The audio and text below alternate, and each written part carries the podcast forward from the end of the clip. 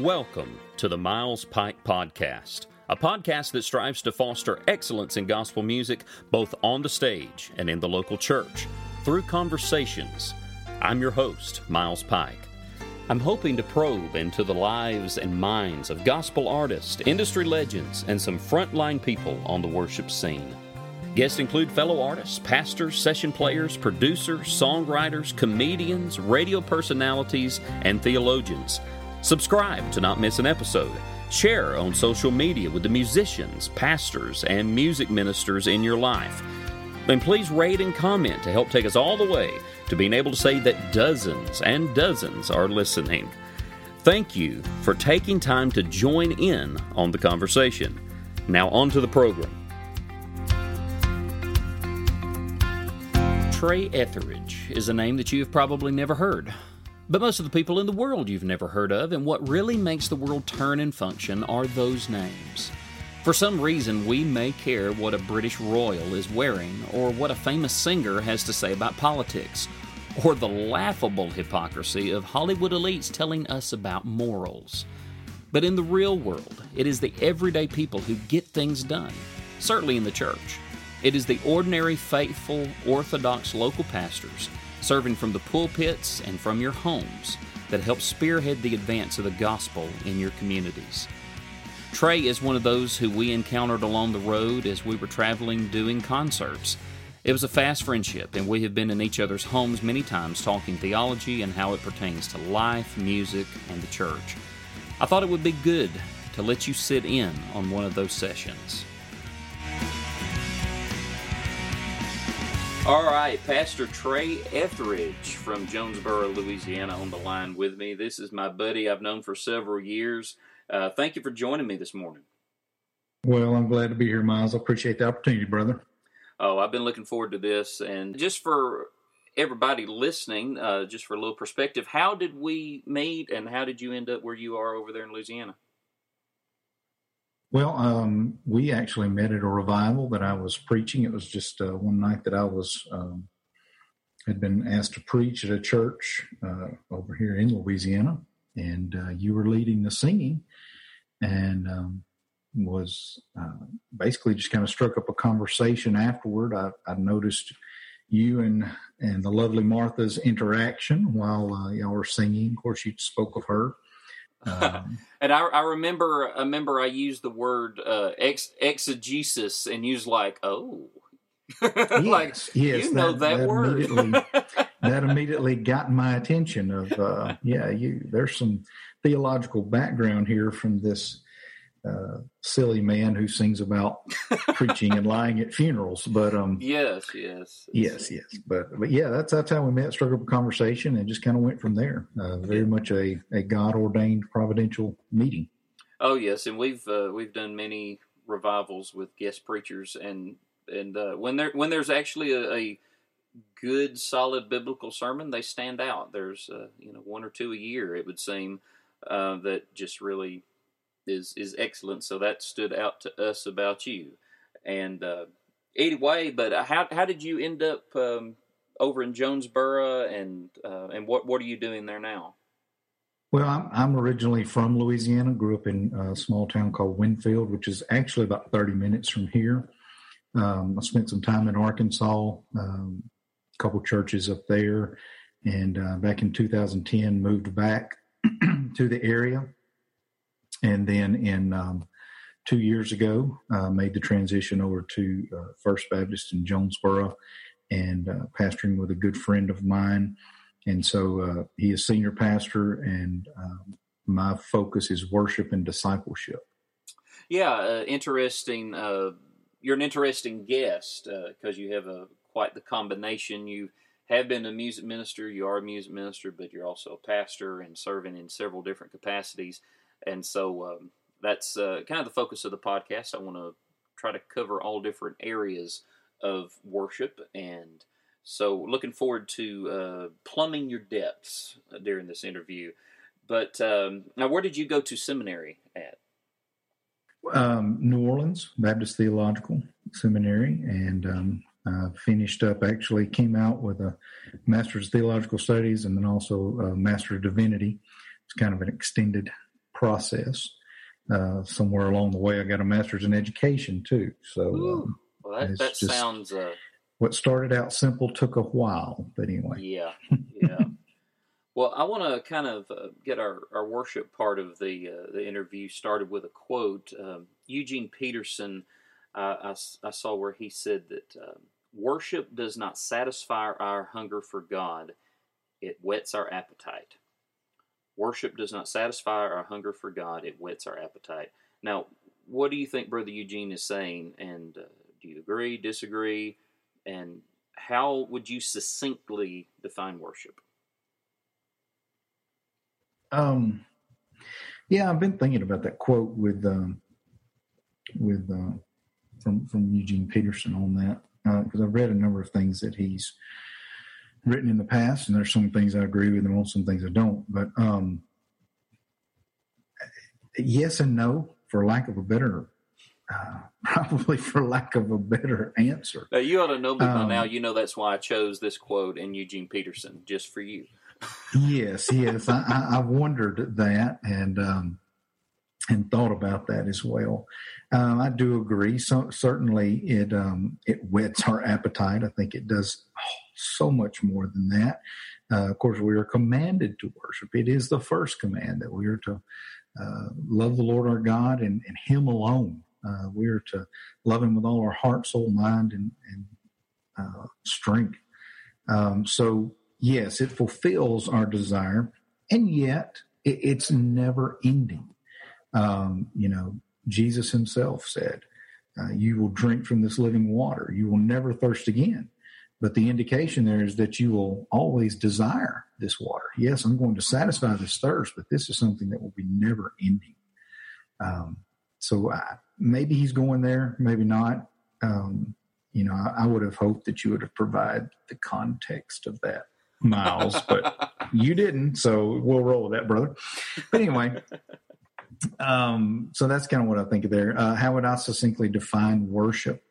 Um, if I just want to be you know, purely biblical, I think about Deuteronomy 6, Hear, O Israel, the Lord our God, the Lord is one. Um, and to love the Lord your God with all your heart, soul, and mind. That I think is probably at the foundation. Um, I think it is the the offering of ourself uh, over uh, to God, and of course, I think we're thinking in terms of biblical worship. However, yes. worship can be anything that we give our allegiance and um, our mind, soul, and body over to. And so you can get unbiblical with that as well. We are creatures who are designed for worship. And of course, that is flawed because of sin. Uh, but we long to worship something. Yeah, and, an uh, interest. We will worship something. Yeah, well, absolutely, and we'll, I think we'll get to that a little bit later. But yeah, there's um, there, there's an interesting conversation to be had over the, the view that Spurgeon would have on worship, where if uh, if you're scrubbing floors to the glory of God and you're doing it with all your heart, soul, mind, and strength, and you're doing it to your best of your abilities because you love God, uh, then that is worship. But uh, it, there there are those who would say, well, you know, there's a, a category for that called good works. You know, you're just doing mm-hmm. good works, you're obeying, but that's not worship per se. That worship is, you know, partaking of the sacraments, congregating with the saints, um, you know, and, and that and that kind of thing. And so, uh, where where do you fall on that side of things? Yeah, I think there's there's an individual versus a corporate nature to worship. Mm-hmm. Um, I think as an individual, um, uh, well, I, I, Gordon Bohr said one time, he said, you know, this is the thing the glory of God is always the issue um, in everything. And so, just as Paul uh, admonished us, whatever you do, do unto the glory of God. Uh, as an individual, that is to be our mindset. That is to be what it is that we are to strive for. Uh, on the corporate end of it, we are commanded together corporately uh, by the same uh, on the flip side of that coin, though, in terms of worship, how, or how are we to worship corporately? It's all about the glory of God. The glory of God is always the issue. Uh, so, so there's a uh, a sameness there, or, or there's a, a, joining of the individual versus the corporate, but there is a difference in that, in that the tasks and duties that I'm assigned to do should be done to the glory of God. I should I should see that as a part of my worship, but it is not a substitution for corporate worship with the faith family. Mm-hmm. Well, whenever it comes to the corporate worship, it's like we we may use all manner of, of instruments to to play a guitar or a piano or whatever, but the most important instrument is the human voice and and and the congregation singing together. And so, one disturbing trend we see in our travels is where is congregational singing? It's like I'd I'd like to get back where people actually knew and sang parts and had hymnals because of the excellence and the camaraderie that is fostered by that kind of interaction. Uh, there is something very uh, unique about it. And, and where Martha and I met, uh, Stamps-Baxter School of Music in Nashville, it was, you know, lots of different classes, but for three hours a day, that's what it was sight singing, ear training, and all that. Now, I'm not saying everybody has to do that, but you know, if you if you give a little bit of your time throughout your life to it, you know, it, it becomes infectious and it's just unlike anything that I've ever experienced before or since, and it's kind of going the way of the d- dodo bird, and it's it's a shame. Um, how should we think about it, and what can we do to recover it, or at least see it as as valuable? Yeah, I, well, I think we have to first consider uh, the fact that congregational singing, singing in worship itself, is a command from God. Um, we have um, numerous passages Colossians 3, Ephesians 5, mm-hmm. Uh, where we are specifically commanded to address one another in psalms, hymns, and spiritual songs, singing and making melody to the Lord with your heart. So there is a horizontal and a vertical aspect to that. Yep. Um, so, but but but the key to it is we are commanded to do that in worship. And so anytime that I try to facilitate a worship service where it becomes more um, audience driven, where it becomes more spectator driven, and the focus is on the platform and on the stage of what is going on, then I'm I'm removing the worship. We we have one we have an audience of one in corporate worship and that is God. And we are to all, whether it be the pastors, uh, whether it be the one singing, whether it be the congregation who should be singing as well, um, we are all participants in this worship, and we are we are worshiping God. Uh, that is, we are participating participating to an audience of one, worshiping an audience of one. Um, so so, what has happened with congregational singing? Well, it has slowly disappeared.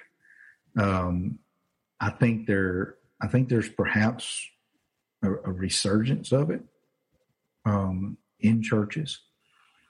Um, I think there are a lot of churches that feel like they're missing something, but they haven't they haven't put the pin in that it is congregational singing.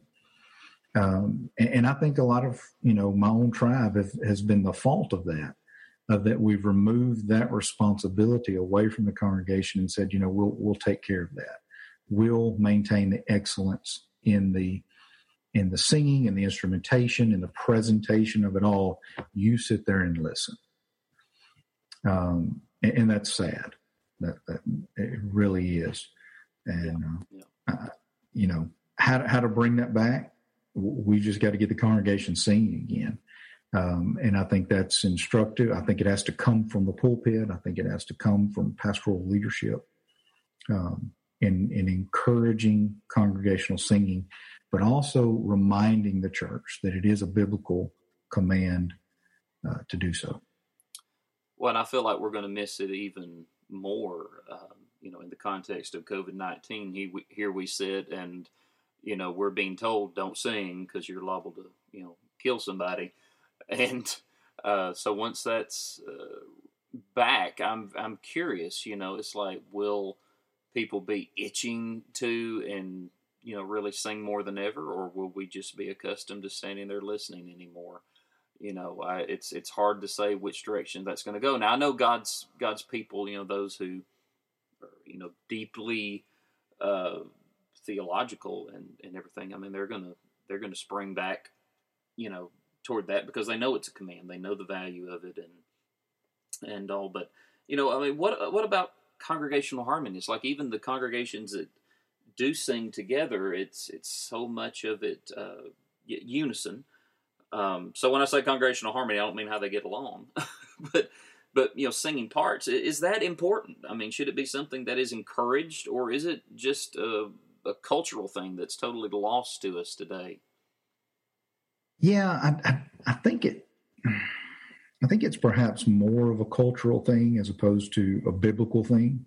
Mm-hmm. Um, if in terms of should we, you know, uh, what what are you know you talk about the regulative principle um, a little bit later. What is biblically prescribed in worship um, is four part harmony in this congregational singing prescribed in worship, and I think the answer to that is no. However, I, I do think it is a testimony to the uh, to the lack of congregational singing that is occurring in our homes. Um, mm-hmm. I do think it is a. I think that that was probably the the, the harmonies and things that that um, carried over into the church were a transfer from family worship that was occurring at home. Oh yeah, um, absolutely. Sitting I, on the front porch and yeah, you know, I, I, think that's where they learned. Yeah, I think that's where they learned to sing parts, and uh, it just gradually carried over into the church. Yeah, you, um, you can't also uh, also having music in schools. Um, you know, whether you're you're homeschool or public school, whatever is the case, music is is gone uh, almost in the public school today. Whereas I know in elementary school growing up, I mean, we had music once, if not twice a week. Um, there was some kind of song always being sung, you know. So all of that, I think, comes into play as far as what what we see today in our in our churches. Yeah. For for me personally, it is, um, you know, the challenge is to to to get the congregation to teach and equip the congregation to see that not only are we to sing unto the Lord, but our singing unto the Lord serves a purpose. It actually ministers to the person sitting next to me. Uh, it it encourages love and good deeds. Yeah. Well, and let me let me press. I know you said you know singing harmony is not a biblical command, and I, I understand that. But is there a biblical admonition or example for the congregation to sing well? You know, for the instrumentalist to do well, and you know, it's like unison is you know if, if everybody's you know dead on it i mean yeah that can be argued that that's well but um you know to to to take the time as families and um, you know and as as people to just listen to to have a, trained ear um, you know, it's it's asking a lot of people. It's like, well, my Netflix show is on. You know, that's that's our family time. you know, but I tell you what, I think families will be healthier if if they just you know sit around and sing. You know, we don't even know. Uh, this this is this is a side note, but we we teach um, you know some music students, and so many of them do not know a song beginning to end. They do not know oh, no. the, ver- the verses and the choruses because we live in a world of shuffle on our on our on our pod, on our uh, our uh, iPods and and on streaming. Well, it, uh, yeah, I mean it's a TikTok world where it's it's yeah. a soundbite world. Um, it is a sample world. So if you don't um, know the song intimately, you, you're not going to sing parts with it. You know, you're not going to hear no, harmony. No, no. You're not going to mm-hmm. hear what the background vocalists are doing. You yeah. know, so uh, not to mention we haven't even begun to focus, you know, in terms of hymns, the purpose of hymns and and the words, the story, the gospel story that is being told. Mm-hmm. Um, and the purpose of that. I mean, that is part of our singing. What are we singing? Glory of God is always the issue. So we are singing songs that glorify God, but that tell the gospel story. It's um, it's a um, catechism. Yeah, exactly, exactly. Um, yeah, I mean, I, I think it's. Uh, I would love for harmony to be now in terms of excellence. Let me go back because you mentioned excellence. I, I, think that goes back to doing everything to the glory of God. Um, and I would add a caveat in there as best that we can, um, because I know I've been in a lot of smaller churches. There's just not the resources there. Oh, absolutely. And as I, you have too. Uh, as you yeah, have too. I, I, don't downplay that at all. But I do uh, think there's a difference in, um, in in uh, you know preparation versus laziness, or lack of resources versus laziness. Mm-hmm. You know, because I think that's a lot of what is happening in our churches. Of just we show up Sunday morning and you know service starts at eleven. Well, about ten forty five, we're going to go up and just pick a few hymns out so the preacher can preach well, and this is this is something I've never put together, but you know, you're talking about those little churches. Those little churches with small congregations are mm-hmm. ten times more likely to have harmony sung in the pews mm-hmm. than you go to the mega church where the praise band is hitting all their hot licks and you yeah. know the the sub is thumping. I mean, that congregation, you know, they're listening or they're just singing with the soloist. You know, it's mm-hmm. there's Mm-hmm. I mean, the, the, you're not you're not going to hear people singing harmony in that in that atmosphere. Yeah, uh, yeah, and that's probably because they're uh, singing them at home. Uh, there's there's probably a lot of what we would call singings, you know, yeah, going yeah. on uh, on Friday and Saturday night, where they're singing those those same tunes. Um, you know, but but it's a but it's a it, it goes both ways, Miles, because you've you've got a lot of unbiblical songs that are being sung in those small oh, churches. Oh. You know, eh, just as you do in the larger churches as well. Mm. Um, but I tell you what, uh, since you were bringing that up, you know, this is not because of technology, and and I'm I'm I'm very much behind the eight ball on this, uh, behind the curve rather on this. Because of technology, even even the smaller churches can are utilizing a lot of the the contemporary worship things of that nature that they see in the bigger churches. Mm-hmm. um, and a lot of as well of the contemporary music. Um, and i'm not i'm not making reference to you know which service is better traditional versus contemporary. What i'm just referring to is is music that just is not it's man-centered for lack of a better term. Oh yeah. Yeah. You know? It's it's it's all first person pronouns. That's yeah, yeah, yeah. So so you may even have the the big sound in the smaller churches, mm-hmm. um, because of technology, and because of people thinking that's the way to go. Yeah. Oh, I, have heard so many pastors say, "Well, you know, that's not the way we've always done it, but we've got to get those young people in." You know, and yeah, that's that's not the way you do it because that's not how you keep them. Um, but anyway, uh, I mean, how how do you think a worship leader or pastor can be more effective in leading their churches in congregational worship with less emphasis on soloists and praise bands and hot licks? And I'm not against soloists and praise bands and hot licks. Mm-hmm. You know, mm-hmm. it's like, mm-hmm. but but if if that's the main course, you know, and it's and it's not yeah. some garnish on the side, you know, it's it's yeah. it's a completely different thing. Well, here is where um,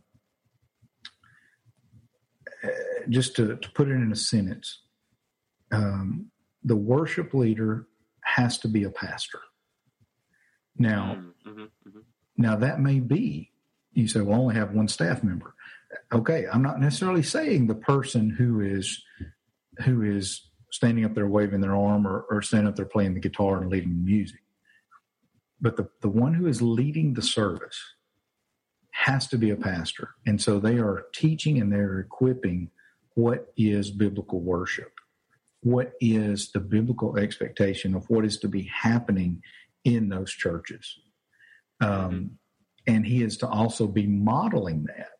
So, so with that, if he's to be a pastor, then he's got to meet the qualifications of First Timothy three and Titus, uh, Titus one, um, and and he has to to be able to minister to the congregation, but he has to be able to equip them um, in that. Okay, we can sure, soloists are fine, but what song are you singing?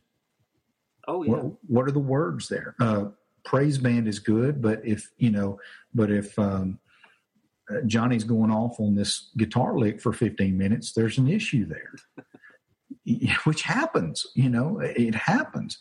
Um, if uh, praise band's fine, uh, the band is good, but if you're going to play ACDC, then we got an issue. Mm-hmm. Uh, you know, and we can go on and on with different examples. And it's not just with the praise band. Well, I don't know um, what's wrong with those chords, Trey. I mean, ACDC, that's pretty standard chords, you know, for guitars. Oh, there it was. I was waiting for it. I mean, we've been talking here for a little while. I was waiting for the, the sarcasm there. Um, yes, but what I was saying, Miles, is that um, it doesn't just have to be the the praise band. It can be the traditional church. Um, you had asked me earlier um, about the Americanized service. It can be the traditional church that basically is is worshiping America in its church service. Mm. You know, um, yeah, the, the, the the form and the, or the formula. Yeah, I mean, so it's it's not just a well, it you know, oh, so you're saying it just has to look like this? No, I'm saying we have to be biblical. Mm-hmm. Um, well, this is this is a crazy question, but I want to probe a little. Um, would it be better um, to just simplify our presentation in order to bring more attention to the content? Then, then, then take the risk that people are coming to church and end up worshiping the band. You know, worshiping that American, you know, church service uh, formula. Mm-hmm. Um, I, and and I, and I, I know, know, I know one I know one big name preacher that that we know that would argue that you know yes simplify it you know uh, mm-hmm, bring mm-hmm. you know don't have the big band and don't have a choir just keep it as simple as possible to focus on the congregation to focus on um, the content of the hymns and and that's it. Yeah. Yeah. Um, I, mm, I, think your context and, and, and, and, culture has a lot to do with that. Um, again, I, I think it, it, it can be directed. I think some of that is is just uh, you know, I think in that case, when you're mentioning the, the big name preacher, I think he does that so that he can preach for an hour and a half. Um, you know, so so we all kind of have our preferences, uh, and that's what I'm getting at. Again, I would I would say I, I don't know that they're, you know, is it becoming a distraction? Is is what is taking place? Uh, do you see the people start to do that? Because here's the thing: we can go the other way with it. Again, this goes back to worship. We can worship anything. Um, mm-hmm. You can worship the the large band that's up there just blowing and going with every instrument you got available, um, and the best sound you know uh, that can be produced. And we can worship the the guy who's up there just playing the piano and singing. Yeah, uh, we can make it all about that because eh, eh, that would be my thing. Is let's say you have two churches who are who are truly biblically worshiping churches and if and one church has only piano and congregational singing, another church has a full band but congregational singing. If if both if an individual from each church cannot walk in that other church and worship, then there's a problem. Absolutely, and, and, and I think it becomes an issue of pride. Well, we're better than them because yes, exactly. You know, mm-hmm. Yeah, and and I mean, in some church services, you know, it can be very biblical, but uh, very dry. Um, and then some church services can be very dry, but, but the preaching is very banal. It's painful mm-hmm. to the mm-hmm. heart. Uh, but then you have the other extreme where a church can be so loud and edgy that it's painful to the ears, and so um, uh, such poor preaching that it's painful to the mind. Now, how mm-hmm how can a pastor or music minister walk the line between not being too dry and not being too edgy? I mean, is there a is there a biblical principle we can adhere to? Um, I would, I would, go back to the glory of God is always the issue. the, uh, right. the um, well, I, I, think there you, you're, you're dealing with leadership first and foremost. Okay, so is the pastor um, first of all, is, is he called? Um, is he fulfilling those qualifications of First Timothy three and Titus? Is he seeking to incorporate the prescribed order of worship? In other words, those things that are prescribed specifically in the New Testament that are to take place in the um, in the corporate worship setting. Mm-hmm. Uh, we'll get we can get into those a little bit later, but the, yeah. five of them. Um, are those things taking place? Now they can look different in different contexts, but are they taking place? If they are, then you know it becomes a matter of just a, a really providentially waiting on the Lord. And, and what I mean by that is if you got a guy in the pulpit who's seeking to lead the church, who's seeking to shepherd the church, and he's expositing the word. He's he's he's um, uh, preaching the word. He's rightly dividing the word of truth. Um, then there's just time that you have to get, uh, that you have to give. Everything cannot be fixed overnight. Oh, and yeah, no, no, you know, um, and so it's just very deep rooted. Yeah, it becomes a matter of just of of allowing the word to do the work. Faith comes by hearing and hearing by the word of God. And so as you seek to equip and point everything towards the word and, and the sufficiency of the word, the authority of the word, um, there, there kind of comes a point where you sit back and, and, and we just rely on grace.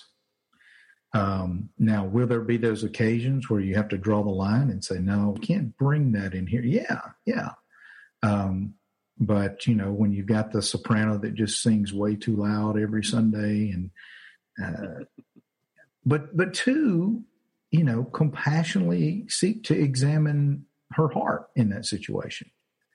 Maybe she's truly singing to the Lord, um, but she just uh, is not in tune. You know, um, you have to be compassionate about that. It's it's not going to be perfect. Again, context, culture, resources available. Uh, you have to take all those things into consideration. And at the end of the day, are you are you seeking to maintain biblical worship? Now, I have my own opinions on this, uh, but it's kind of a touchy subject, so I'm going to ask and then let you get in trouble. Mm, um, okay. I would, I would assume that if the Bible says that God heard Daniel the first time he prayed, I think that would follow that God also hears you the first time you sang the worship chorus. Mm-hmm. Uh, a, a, a, few extra times is okay, you know, so we get it, and it's a nice chorus and good words. But we aren't getting heavily brownie points for redundancy, I don't think. Um, but I've heard people defend repetitious modern worship choruses because the Bible says the angels fly around singing holy, holy, holy. Now, what would you say to that argument? To to that argument directly, um, quoting uh, Isaiah there and, and uh, Revelation speaks to that as well. Um, first two responses would be one, we're not angels um, and two, those those angels are doing that eternally. Um, they're doing that all the time, and I've yet to see anybody. Uh, well, we we might would question their sanity if uh, you know they're just walking through the grocery store singing "Holy, Holy, Holy." I, I don't know. have again. you have you heard K Love? no, Miles, we're going to keep this positive today, brother. all right. We're going to keep this. We're going to keep it good. We're going to keep it good. We are. We are. We are. Um, but yeah, I know exactly what what you're making reference to. Um, you know, we here's the issue. We have a story to tell. We we have been plucked from the depths of hell. Our sin, our the wrath of God that was on us, upon us, our guilt, our condemnation, all of that has been removed, and we have been reconciled to the King of Kings and Lord of Lords. We have a story to tell, for, as the hymn goes, to the nations, and and I think we do that in song and in worship. Um, can it be repetitive? Sure. Uh, as everybody knows, repetition is certainly one of the ways that you learn things, uh, that you drive things into your heart, into your head. Uh, at the same time, I, I think we have to be careful in this rep- this repetitive singing of just the same thing. Oh, you know, some people have turned them 7 11 songs. Um, number one, because there's no meat. Um, oftentimes it's uh, focused on myself. You know, I, I, love you, Lord. I lift you up. You know, it's all about things that I'm going to do, or it's How the flip. Much you love me. Yeah, it's the flip side of that of all the stuff you need to do for me. Yep. Um, but we've got to be careful of the ethereal uh, approach of, of that we're trying to to reach this utopian experience. You know, uh, music is emotional. There's there's no doubt about that. Oh yeah. You know, you can um, listen to uh, you know a, a, classical piece or just mm-hmm. a beautiful instrumental, yeah, and it have nothing to do with the gospel, not even written by a Christian, and it can bring you to an emotional feeling, you know, and yeah, tears yeah. Or, or, a smile. Yeah, and, and I think that's the danger of that uh, of that it becomes more about the experience and we equate the experience to the working of the Holy Spirit. Um, and it's not because then it becomes a matter of, of me. It's almost like a drug of, of I can't worship until I achieve this experience again, until I get brought to this place. Mm-hmm. Um, not to mention the fact that it diminishes what is to be primary in the worship service, and that is the preaching of the word. So think about this. We go on for 30, 40 minutes with this, this almost concert like experience. Um, and then we're, and we're drawn into, you know, to this singing, um, singing the words over and over and over again. We're reaching this emotional high. Okay, now we're going to stop and this guy's going to come talk to us for 30 minutes. hmm. Can we get back to the singing? Can he hurry up? You know, I'm sure he's got a good word, and you know, I can go watch it online. Can can we get back to the to the important part? You know. Well, I think it's also the the, the death of uh, of private worship, the death of prayer and meditation and Bible reading, because there's not the concert before it, mm, yeah, and yeah. and so it, it, you know it's like worship. A big element of it to me is you are training your mind.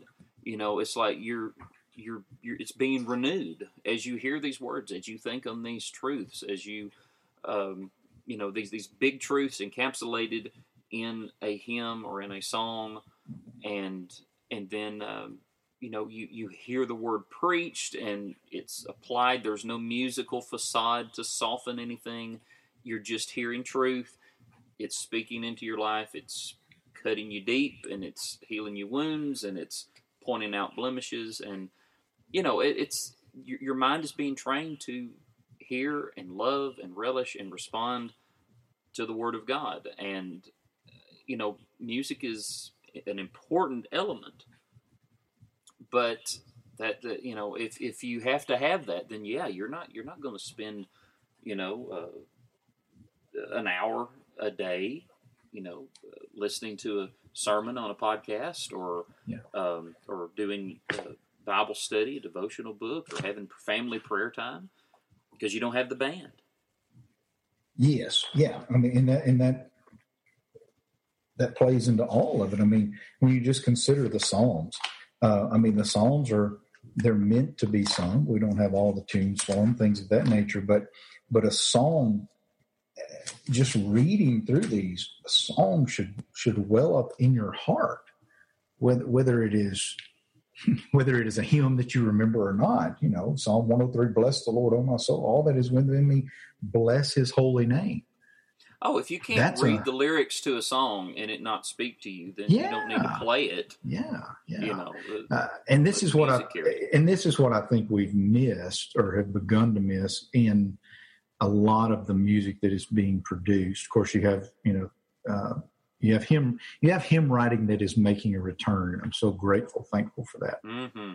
Yeah. Um, but but it's you know again you have your your Bethels and your Hillsongs that that are still just you know growing by leaps and bounds and and you take a look at the words to them um, and again when you read the words to some of those songs now before whoever's listening to this uh, yeah they're gonna they're gonna get it right so to speak biblically every now and then but when i can when i can flip through um, I, you know, as part of uh, being over our worship uh, ministry here. You know, we, we get in songs from publishers and things of that nature. And so I've got 30 songs here, and probably 20 of them are by Bethel or Hillsong um, or Elevation Worship. That's another one. Mm-hmm. When I can flip through those, and there may be one out of out of the 20, out of the 30 where I go, okay, I, I, that that's got a, a true biblical God centered message to it. There's a problem. Uh, I don't need I don't need to go around singing about how how you know God is on my shoulders. Um, it mm-hmm. just doesn't work, brother. Um, and so you know, there's nothing to meditate upon there. Not to mention the you know no mention of sin, uh, no mention uh, of the reconciliation that occurs through the gospel. There is not a gospel message. It's just primarily about what God can do for me or what, you know, what I'm doing to quote unquote please God. Yeah, um, yeah, works works based and that's yeah both yeah. both the directions. You know what yeah. I do for God and what God's going to do for me. Uh, but I, but I like your point is that is that I think one of the, the true testimonies to a biblical song, a biblical hymn, uh, biblical spiritual song. Can I meditate on the words apart from the music? Yeah, it's with it. Can I take it and you know, and and uh, my sin? Oh, the bliss of this glorious thought uh, my sin, not in part, but the whole, was nailed to the cross, and I bear it no more. Praise the Lord, praise the Lord on my soul. You know, I can. Okay, I, and here, here yeah, here's here's the funny thing, and this is a whole other subject, but mm-hmm. wonderful words. Oh my goodness, blessed millions and millions and millions of people yeah. over generations, and Horatio Spafford apostatized at the end of his life. Yeah, yeah. And I mean, and, it's like, what do you do with that? Yeah, you go into a whole nother discussion there. Um, I know it. I know it. We don't have time. And um, but, um, and I've and I've referenced it. Well, and I've had discussions that with many people. Um, and my only thought on that is, um, we we have Horatio's life. Yes, uh, he did apostatize. At the end. He, he's dead now Horatio is not going to affect anybody now.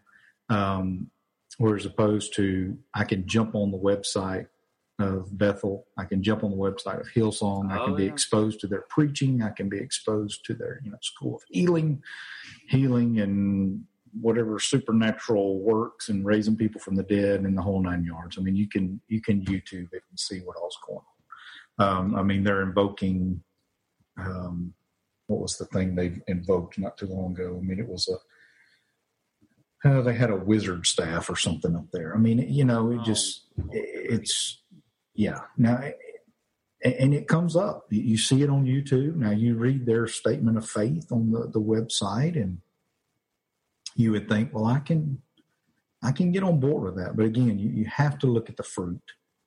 Mm-hmm. Um, you have to we have to be fruit examiners and, and, what it is that, that the problem is. On the same time, though, I don't I don't think that needs to be the focus of our attention. I think we can get caught up in that. Well, you're talking about the fruit of, of the worship. Let me let me read a quote from Sam Storms. He said, "Certainly, joy and celebration are appropriate responses to the grace of God revealed in the gospel."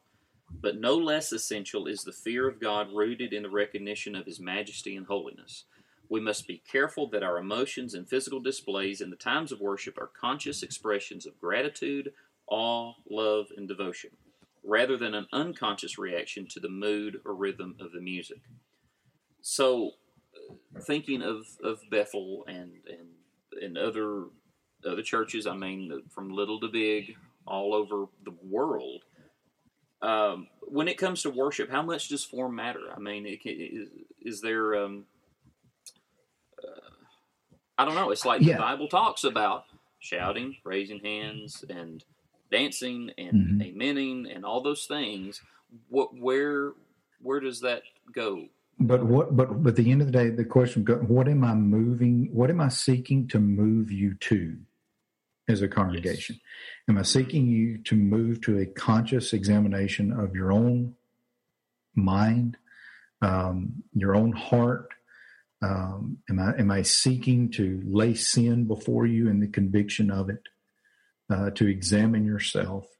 Um, am I seeking to to uh, bring you before the throne of heaven uh, as we seek to worship this holy and righteous God? So where where is the reverence and awe in this, or am I moving you towards again this ethereal emotional experience of where you're trying to achieve this this high, mm-hmm. uh, this spiritual high uh, where everything is rainbows and unicorns and oh you know we're just all loving one another um, and then when we leave everything goes back to the way it was yeah and then next week we'll meet for the same thing again you know or when we leave we're truly convicted by the power of the holy spirit um, there there has been an a- aspect of us that has been broken by the power of the Spirit, where we come face to face with our sin and we repent before the Lord, um,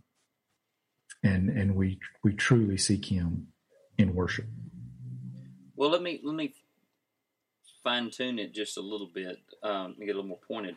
I, I, was raised in uh, in churches that were very outward in the way that they praise, and it could be boisterous and animated.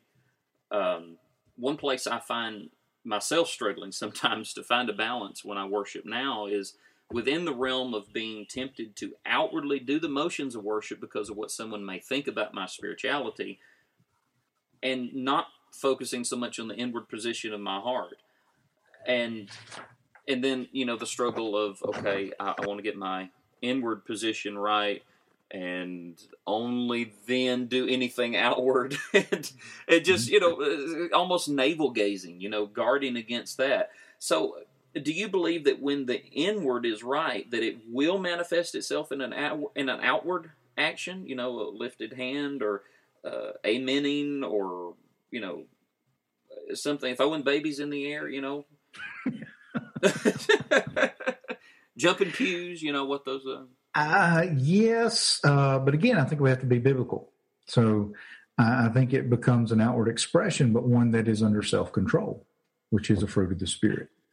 Um, and, yes, and, and, that's and that's something that I, I, me and Martha was talking about this. The, mm-hmm. the the gifts of the spirit are regulated by the fruits of the spirit.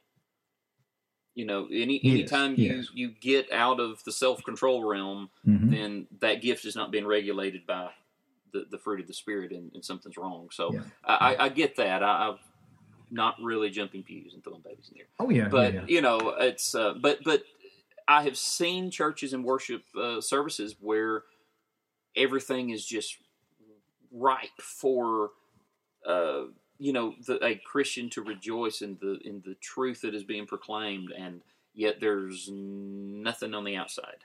It's mm-hmm. like that is a mm-hmm. no no in that church. It's mm-hmm. like is something wrong there, or is that just the church? I mean, should should we look at that kind of askance, askance and or, or well, I think if I think if it's, it's, if it's void of all emotional response. Now, you know, granted, it, it could be uh, that that would be something that would probably have to be examined over time, um, yeah, yeah. because you may not see a very vocal response in the actual service, but throughout the week, that pastor is encountering encountering numerous uh, members of his congregation who are, you know, who, are coming to him broken by by the sermon, um, mm-hmm. which yeah. is an expression, you know.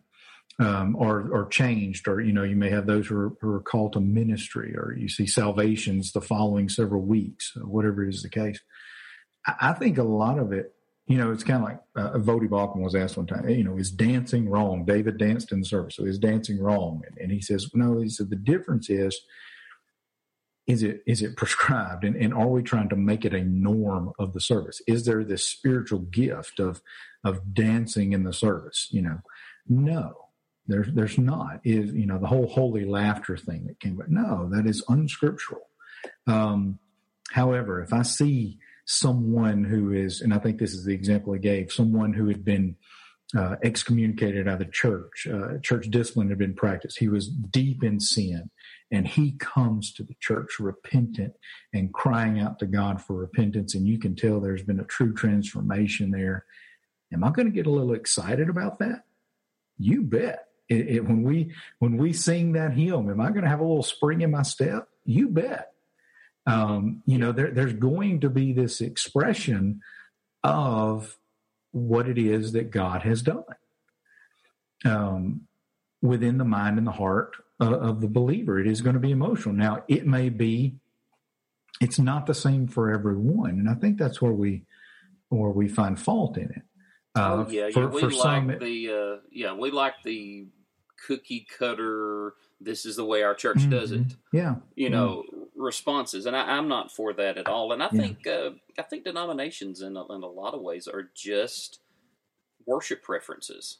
Well it's, you know, it's yeah it's, and it's easier too. It's easier just to say just to draw the line and just say we're going to do this and we're not going to do this and not to explain why yeah. Um, yeah. And and what you really end up getting into are personal preferences, which I, I, think we have to be careful of. But uh, on this this idea of inward and outward, Miles, I think the biggest thing is is personal preparation for the corporate worship service.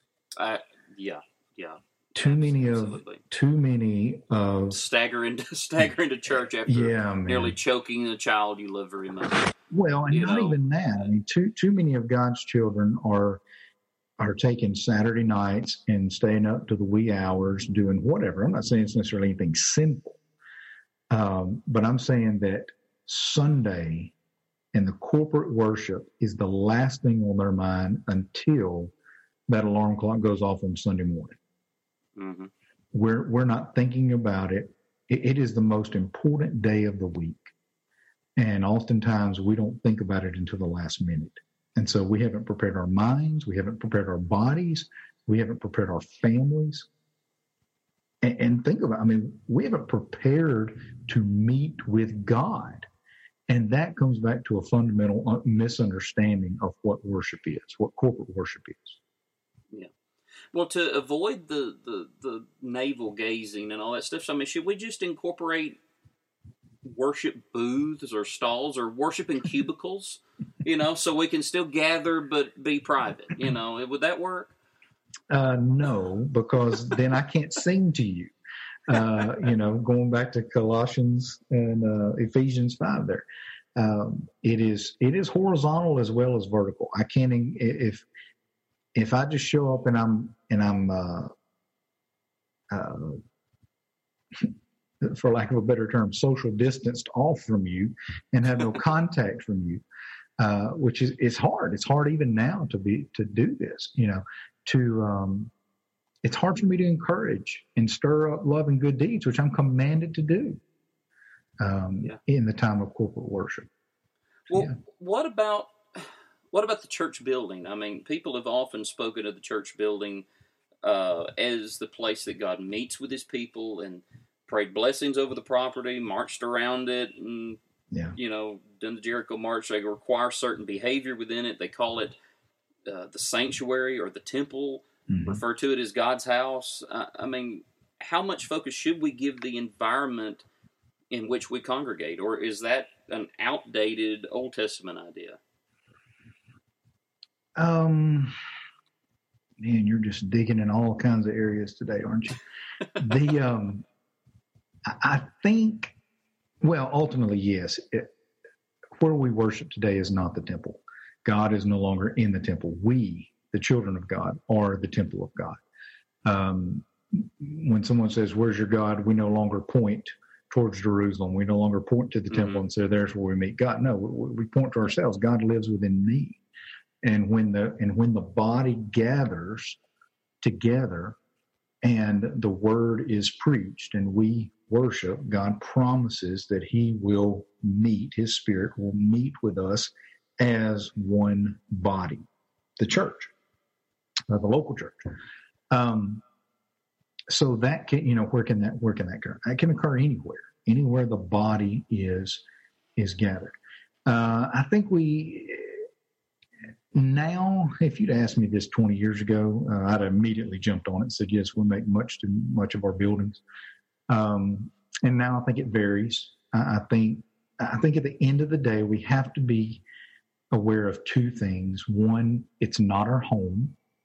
I think that's where we get into a lot of over expenditure of oh, the church yeah. is is we we want to make it like our house uh, we want to create those creature comforts that are there and so i think it, it becomes a misuse of we're not good stewards i just put it like that yep. and, um, and and and it becomes a distraction in that regard um, at the end of the day though uh, God in His grace, God or in His mercy, we you know we're, we're, able to meet here in America. We're able to meet in a building. We're able to build a building, and so I think that that that building, you know, it needs to be safe. It needs to be secure.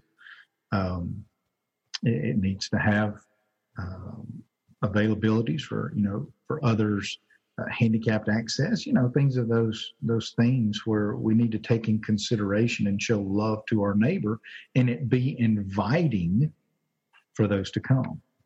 Um, yeah. The whole time, though, keeping in mind that if that building were to suddenly burn down to the ground, that the church that meets in that building is by no way, no means effective.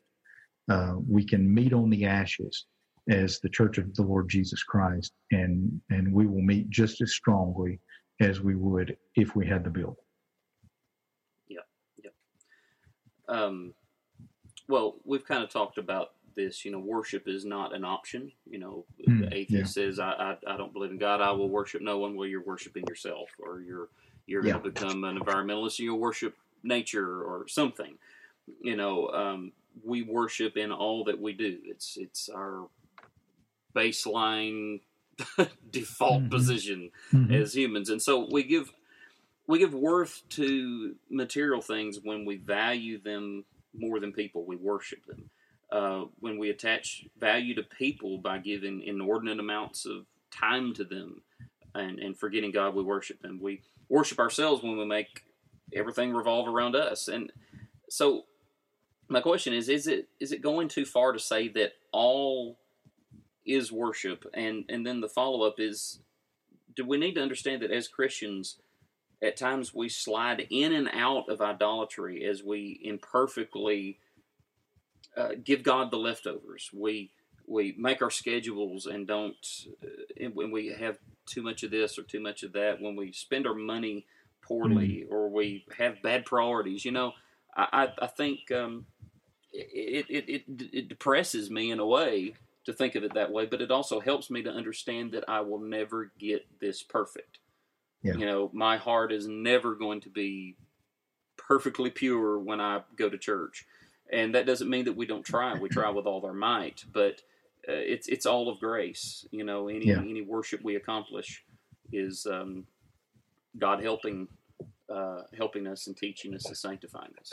Yeah, and and being constantly aware that, um, or, or, or rather, constantly having on the tip of our tongue, Maranatha come quickly, Lord Jesus.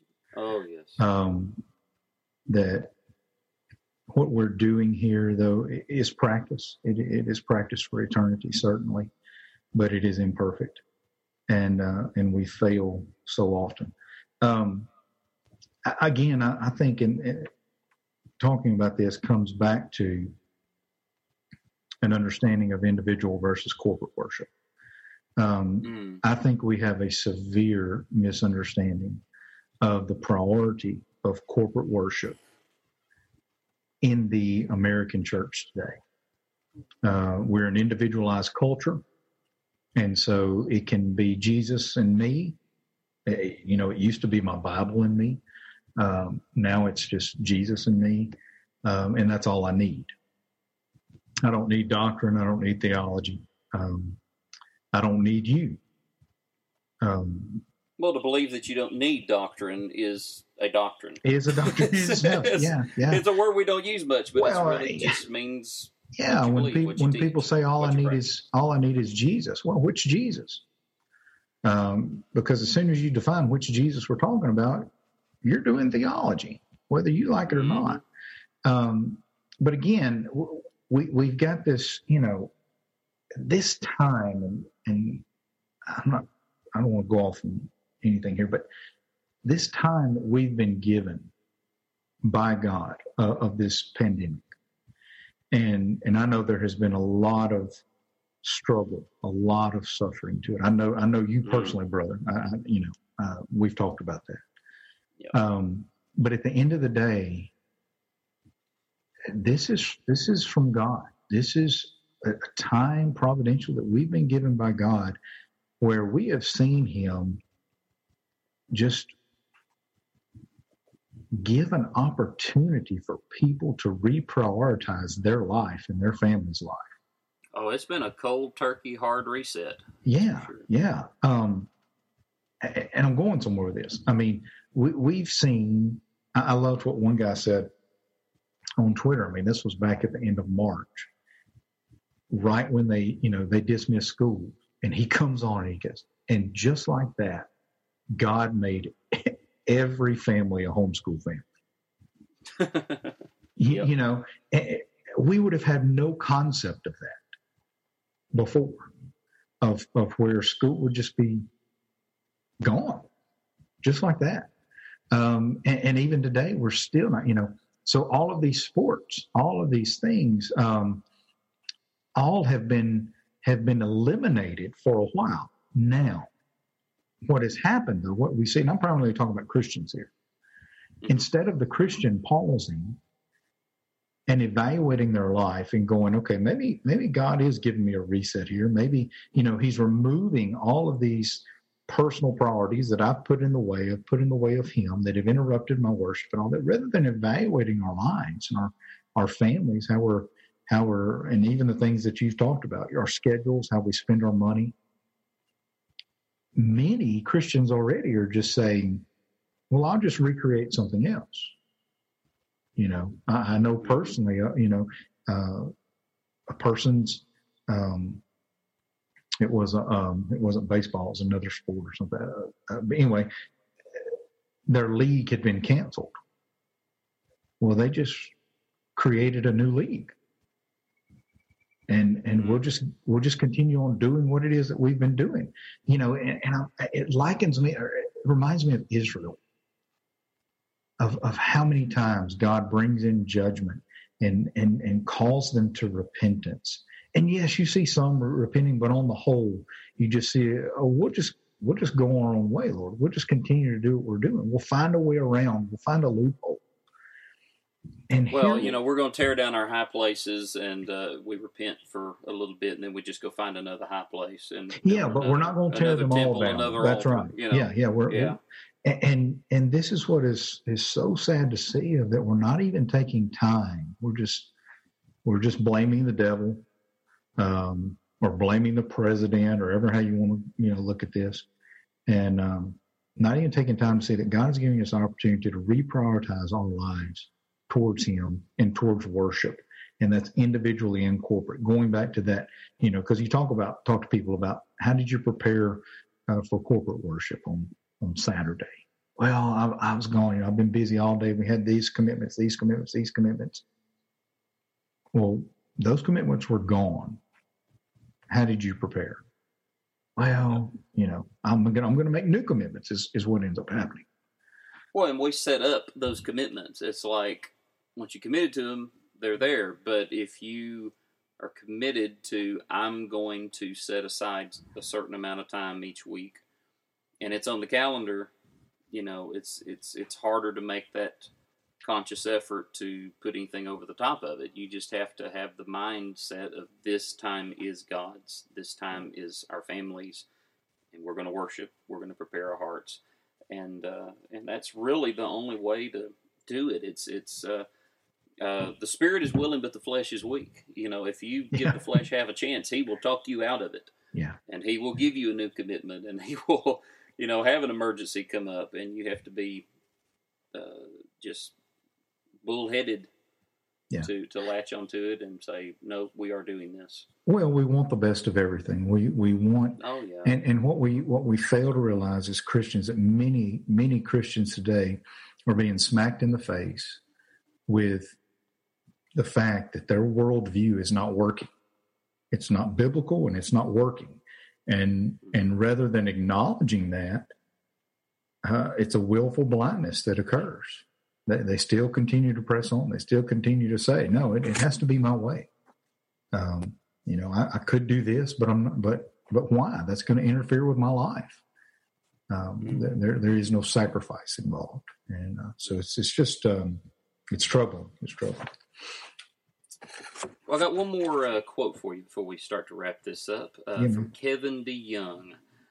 In corporate worship, we read the Bible, preach the Bible, pray the Bible, sing the Bible, and see the Bible in the sacraments. Every element in the service must be evaluated based on God's revelation in the Scriptures. We are singing, saying, and hearing what is true. Because of this conviction, we also affirm that the acceptable way of worshiping the true God is instituted by Himself and so limited by His own revealed will. This regulative principle should not be the source of endless conflict and idle speculation, but an opportunity for God's people to find unity and freedom in worshiping God as He wants to be worshiped. So, we've talked about this a little bit, but could you summarize the regulative principle in three words or less? No. Okay, just. the Bible says so. Well, that's four. Okay, okay. That'll, work. that'll work. Bible says. Bible, Bible says. so. There you go. Uh, take off the article. Um, yeah, I, I mean the the regulative principle is is something that's not practiced very often. It's opposed to the normative principle, which basically normative principle says um, if it doesn't say it, we can do it, or if it doesn't say not to do it, we can do it. Uh, within the scriptures, regulated regulative principle uh, says that in God's word, He has regulated or He has uh, commanded certain things to occur in corporate worship.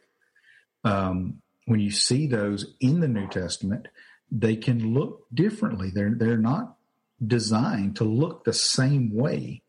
Um, and uh, you know talking about form uh, in every church service in every local church service singing is going to look different um, here at first baptist jonesboro as opposed to um, in africa or in sweden. Um, it's going to look different.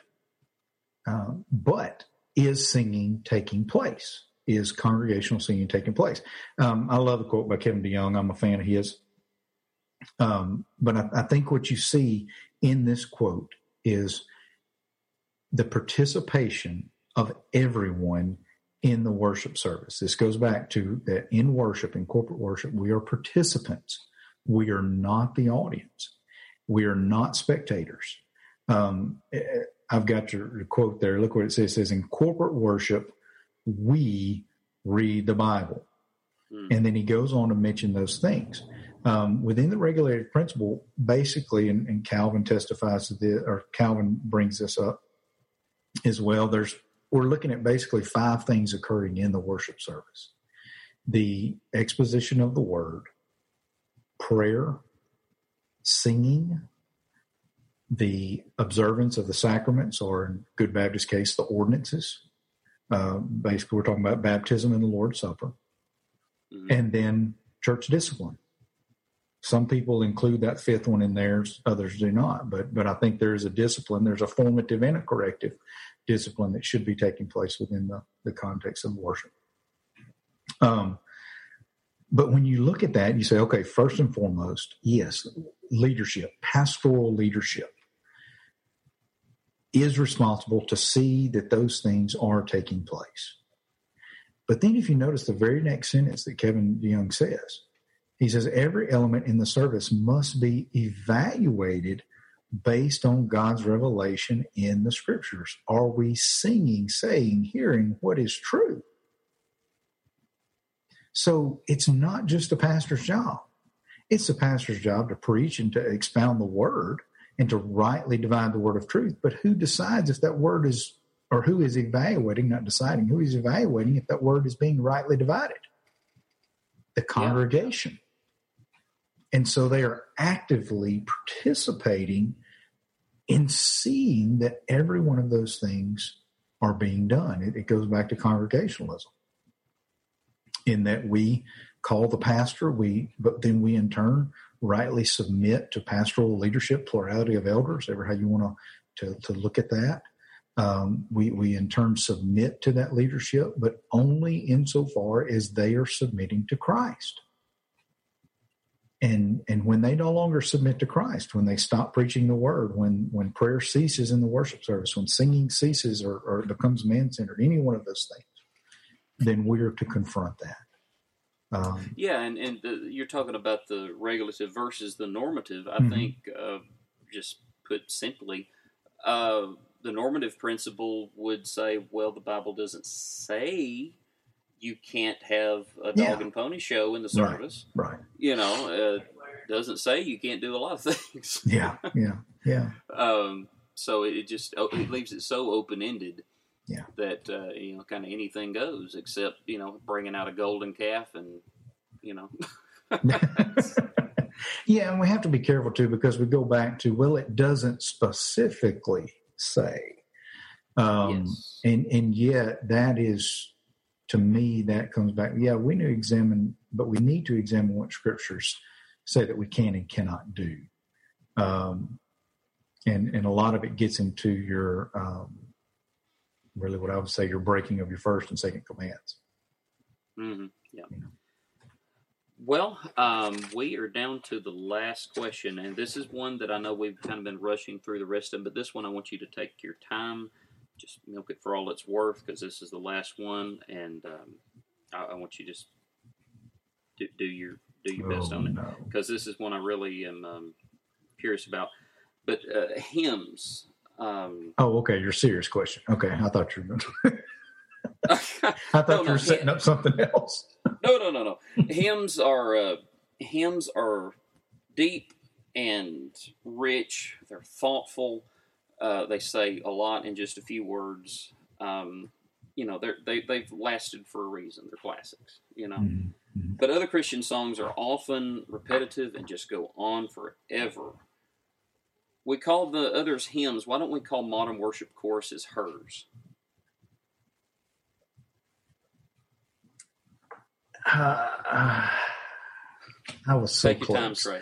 Take I was, your time, Trey. what?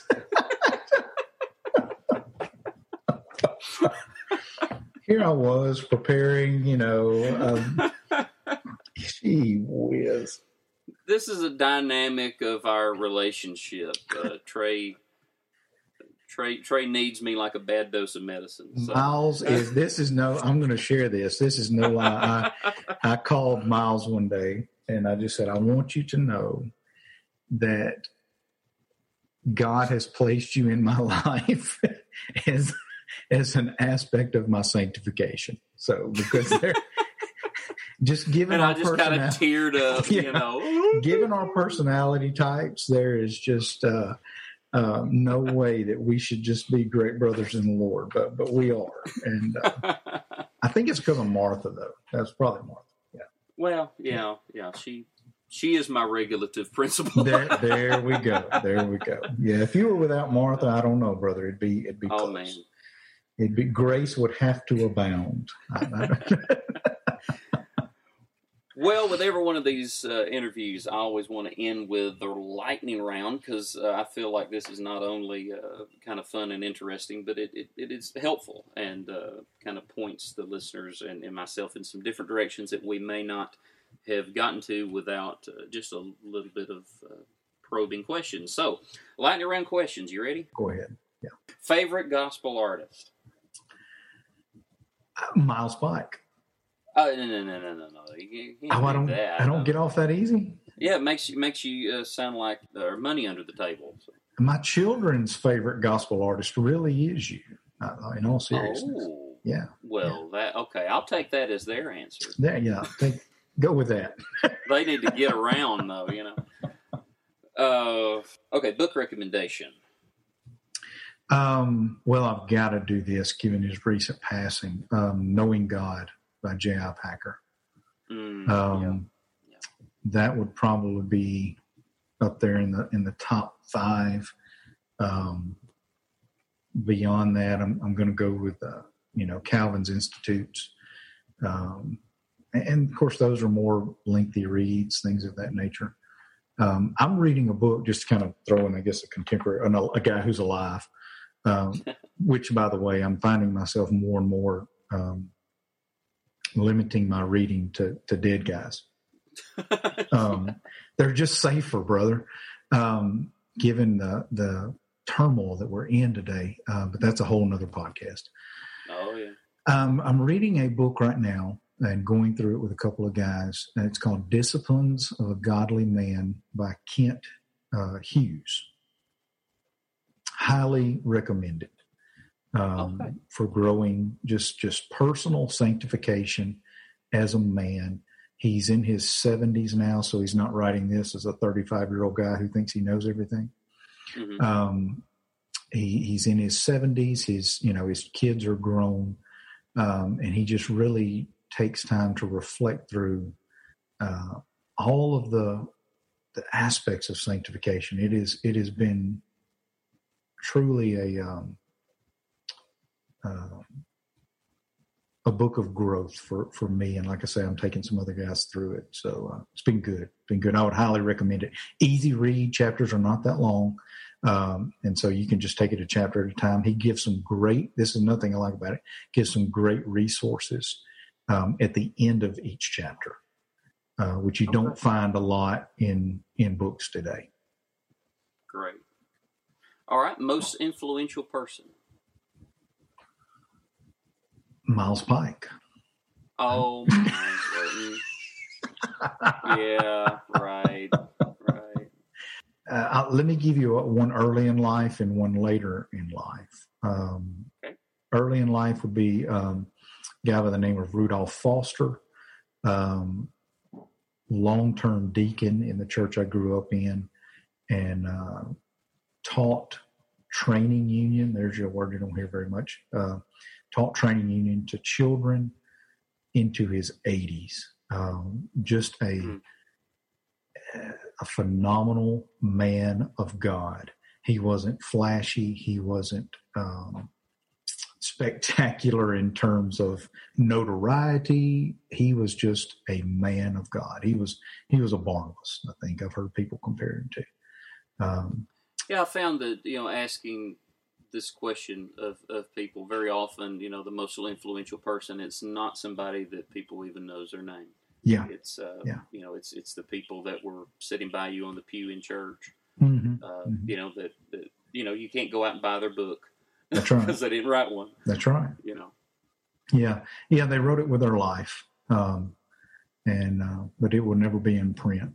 So uh, that's the the downside of that. Um, today in life, pastorally, um, uh, brother pastor of mine, uh, Jim Law, pastors at First Baptist Church in Gonzales. Uh, if you're in that way, whoever's listening to this, if you're down in Gonzales, check out his church. Uh, wonderful man of God, uh, seeking to do things on a on a biblical level. So uh, praising God for him. He's been very influential in in my life and uh, in Brian's life. Funniest moment as a pastor or a music leader. Uh, yeah, that would be uh, an Easter Sunday. It is yet to been topped. Uh, it was an Easter Sunday. I was in the middle of my sermon. Of course, it's Easter, so you know you got one of those powerful, uh, you know that that's your powerful evangelistic sermon time, so to speak. Um, but I'm preaching away, and I'm noticing one of my congregation members having a terrible time with her son, who was probably three or four years old at the time um, he was just becoming more and more um, un, unruly, so to speak. I don't know if I can use that word. Um, and so it, it, came time for her to take him out. And of course, she was in her Sunday best, uh, her, her dress and high heels. And so she go, and I'm just in the middle of the sermon. She goes to take him out, and and he shifts as as he's coming out of the pew and just about knocks her down. Um, so she's stumbling as she runs out the door, trying not to fall. Um, you know, and dragging him behind, and he's just, you know, he kind of gives that look like no, you know, and and um, and I'm just start praying for him as I'm as I continue to preach. I'm just like, and I try not to lose composure. I just I just kept going. Um, the second one, along with that, though, I'm just going to add to that was the the day that the cat or a cat, uh, a couple of cats actually, got underneath the church and began having a fight during the middle of the service. yeah, yeah, that was kind of interesting. Wow. and all the demons and all the devils of hell will not. that, yes. That, yes. Yes. Uh huh. Yeah.